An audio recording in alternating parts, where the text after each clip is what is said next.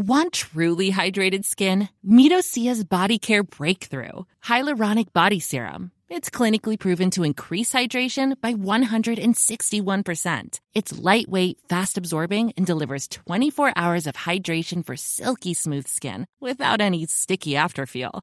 Treat your skin to clean vegan skincare from Osea. Get 10% off your first order with code SUMMER at OseaMalibu.com. That's O S E A Malibu.com code SUMMER.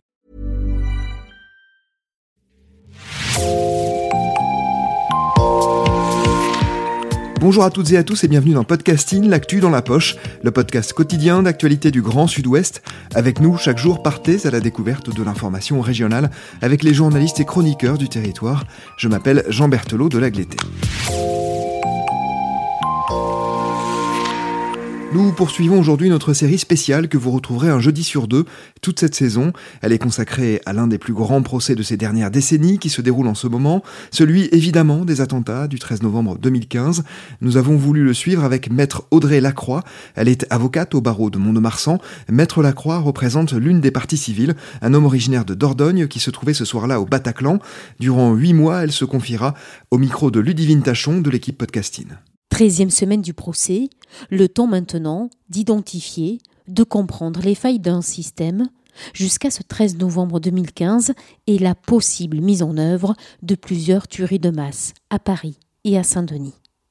Après les services de police et de renseignement français, ce sont les enquêteurs belges qui sont dans le viseur des avocats de la défense et des parties civiles. Médiatiquement moins exposé, c'est pourtant le moment pour les victimes d'avoir ces réponses à des questions toujours en suspens. Comment les frères Abdeslam ou Mohamed Abrini ont-ils pu mener leur parcours de radicalisation jusqu'en Syrie et rentrer tranquillement en Belgique? Comment une cellule terroriste active a pu se développer dans un café de quartier de Molenbeek sous les radars des autorités belges? Audrey Lacroix a été désignée pour interroger l'un de ces enquêteurs. En fait, un numéro et une ombre sur un écran. Pas question pour les Belges de se déplacer à Paris. Une frustration pour l'avocate montoise. Dans la cour d'assises spéciale, la tension est montée d'un cran. Pour la première fois depuis le début du procès, certains accusés refusent de rentrer dans le box. L'absence physique des enquêteurs belges ne passe pas. Leur absence, ça, ça, pose un, problème hein, par rapport à l'oralité des débats devant une cour d'assises. Euh, il est vrai que bah, lorsqu'on a les, les, avocats euh, en face, lorsqu'on a cette cour d'assises, lorsqu'on se tient euh, devant des magistrats professionnels, on, peut percevoir certaines réactions de la part des, des témoins. il peut vaciller, il peut se contredire et c'est plus facile d'être à, côté pour pouvoir relever les contradictions, essayer de rebondir, reposer des questions. Euh, le fait d'être à distance, euh, on reste sur quelque chose qui est finalement assez, assez lisse et, c'est plus de la protection du témoin. Ça, pose une difficulté devant une, cour d'assises pour la manifestation de, de la vérité, d'autant plus qu'il y avait euh, des questions à poser. Bah, euh, ces enquêteurs belges interviennent dans ce dossier parce qu'il ne faut pas perdre de vue que euh, la plupart des protagonistes impliqués dans les, la commission des faits euh, relatifs aux faits de terrorisme des attentats de Paris sont d'origine belge, vivaient tous à proximité géographique dans le, le quartier de Molenbeek et avait pu euh, faire l'objet de, de, signalements par le passé euh, auprès des autorités belges sur des départs euh, notamment en Syrie. Donc les services de police judiciaire belges et services de renseignement ont pu intervenir sur bah, ce, qui équivaut à, des gardes à vue en Belgique, ont pu interroger messieurs Abdeslam, messieurs Abrini, ont pu euh, interroger les autres euh, accusés dans le, cadre de ces euh, départs en Syrie. Ce sont effectivement des, jeunes hommes qui ont, pour la plupart, sont, nés en Belgique ou on a vu en Suède, des nationalités algérienne, suédoise, belge. Euh, personne vivait sur le, sol français euh, jusqu'à la, commission des faits. Euh, ce sont effectivement des, personnes qui ont pu passer par la France sur certains voyages, sur certains loisirs, nous ont-ils dit. Donc ça, il faudra vérifier par la suite. Mais ce sont des personnes qui ont toujours vécu en Belgique, dans le même quartier, qui ont euh, qui se sont rencontrés dans, euh, notamment dans, le bar Les Béguines, hein, qui était euh, tenu à l'époque par le frère de Salah Abdeslam. Ce sont des jeunes qui ont voyagé ensemble, qui ont pu se rencontrer également au sein des mêmes mosquées à, Molenbeek. Donc oui, des, personnes qui n'étaient pas sur le, sol français qui n'étaient pas connues en tous les cas des, services de renseignement euh, français avant, avant les attentats.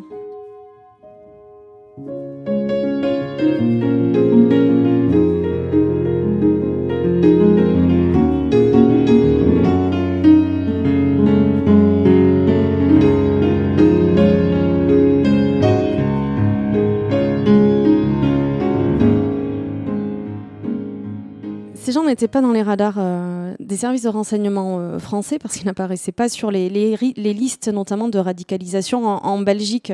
La question qui est essentielle aujourd'hui, hein, qui fait euh, débat.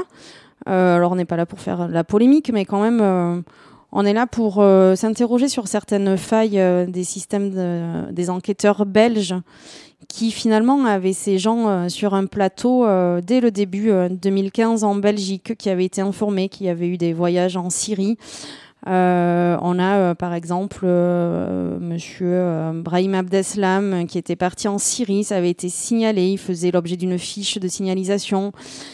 Les enquêteurs belges n'ont pas procédé certainement à une enquête très approfondie parce qu'on s'est rendu compte que, par exemple, pour Monsieur Brahim Abdeslam, il avait été arrêté dans le, cadre d'un contrôle de routine, je crois, dans le cadre d'un dossier de, de roulage par hasard, euh, on, a saisi son téléphone portable, on ne l'a pas exploité. Il avait euh, pu indiquer qu'il détenait un ordinateur portable.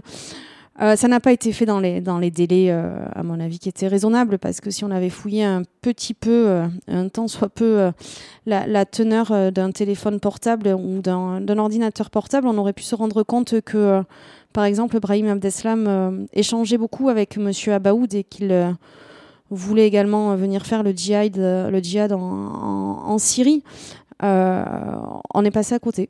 On est passé à côté. À mon sens, ces enquêteurs belges sont, passés à, côté de pas mal de choses. Et ce qui est le plus choquant, c'est que à la suite des interrogatoires, euh, ben, en Belgique, ils ont été relaxés et même défichés euh, très rapidement, alors qu'on les avait sous la main. Donc, à mon sens, peut-être qu'on aurait pu éviter tout ça.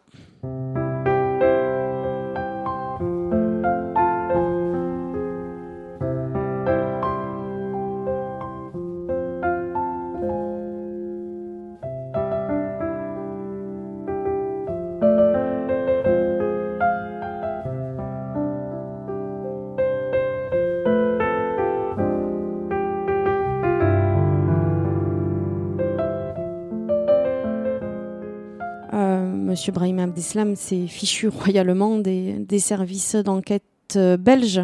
Je crois que d'ailleurs l'enquêteur l'a reconnu, mais l'enquêteur, c'est pas lui qui a la, décision à la fin, c'est le parquet fédéral. le parquet fédéral a estimé qu'il n'avait pas suffisamment d'éléments. Aujourd'hui, quand même, on se rend compte que euh, bah, s'est moqué éperdument. Et il s'est moqué entièrement de, tous les services d'enquête belges. Donc euh, oui, ça, fait très mal parce qu'on avait, on avait tout le monde, on avait tous les protagonistes, on, pouvait voir tous les liens et puis euh, finalement on se retrouve là aujourd'hui en, tirant un bilan qui euh, aurait pu euh, peut-être être, évité.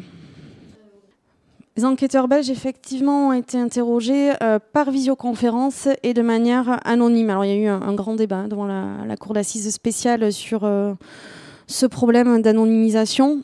Le président de la, cour d'assises spéciale euh, au, débat, au départ, avait euh, rendu une décision euh, indiquant que la déposition se ferait devant la, cour d'assises spéciale. Il y a eu un, courrier du parquet fédéral belge qui a été en sens inverse.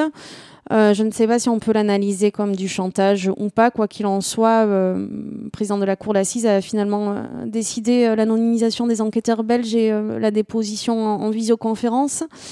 C'est une difficulté parce que lorsque on juge devant une cour d'assises, on sait très bien que c'est différent que d'être présent ou finalement d'être protégé derrière un écran. Donc ça pose une difficulté. Euh, ça pose une difficulté parce que je comprends les avocats de la, défense hein, qui voient un enquêteur belge qui en plus euh, dépose dans les bureaux du parquet fédéral belge. Donc on se demande si la parole finalement de l'enquêteur est libre ou pas. Donc euh, oui, première chose, on est à distance, l'enquêteur est protégé derrière un écran, on ne peut pas on peut hein, toujours poser toutes les questions que l'on souhaite, mais euh, il n'y a pas la même interactivité. On ne sait pas. Euh, normalement, il est censé déposer euh, en nous disant la vérité.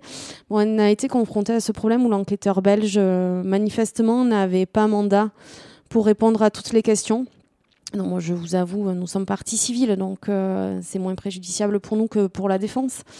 Mais euh, oui, c'est une difficulté. Il euh, va falloir voir ce que ça peut donner. Je ne sais pas si le président de la Cour d'assises euh, va décider. Est-ce qu'il reconvoquera ultérieurement, notamment le premier enquêteur belge qui a refusé de répondre à, pas mal de questions? C'est difficile de d'entendre qu'un enquêteur ne souhaite pas répondre sur des questions et notamment sur des procès-verbaux qu'il a lui-même établis.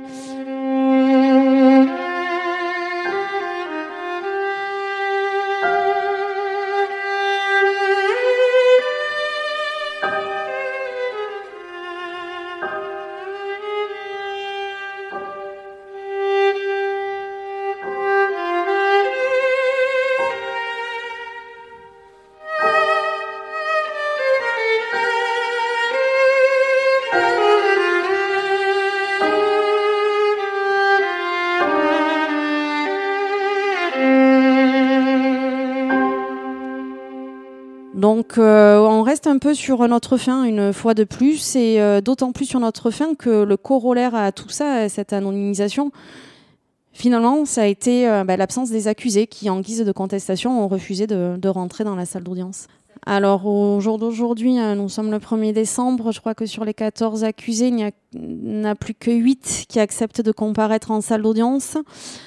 Euh, moi, je pense plus que c'est la défense hein, qui, en, guise de contestation, a voulu montrer que on pouvait également avoir des moyens de pression euh, de, ce côté de la barre.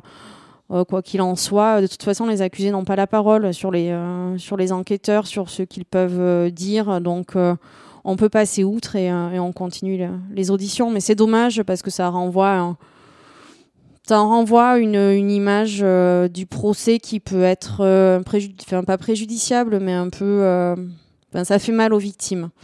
Et effectivement, on, pense à elles parce que au-delà de l'absence de réponse des enquêteurs belges, on n'a plus les accusés dans le box, donc c'est désagréable pour les victimes.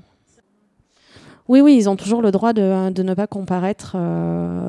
donc, ils sont sommés par huissier de justice. Ils expliquent les, euh, les raisons pour lesquelles ils refusent de, rentrer en salle d'audience. Et puis, euh, en vertu du Code de procédure pénale, le président de la Cour d'assises peut passer outre euh, leur absence et continuer les débats. C'est la fin de cet épisode de podcasting. Il s'inscrit dans une série consacrée au procès du 13 novembre 2015 et à la manière dont le vit maître Audrey Lacroix, avocate au barreau de Mont-de-Marsan et qui représente l'une des parties civiles. Une série signée Ludivine Tachon que vous retrouverez un jeudi sur deux dans podcasting.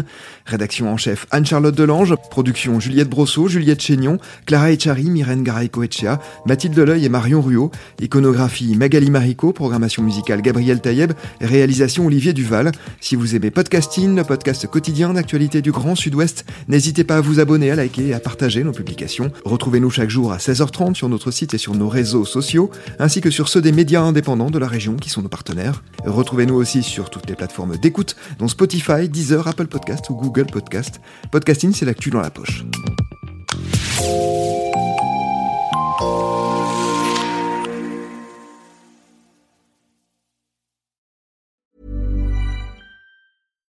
Hi, I'm Daniel, founder of Pretty Litter. Cats and cat owners deserve better than any old-fashioned litter. That's why I teamed up with scientists and veterinarians to create Pretty Litter.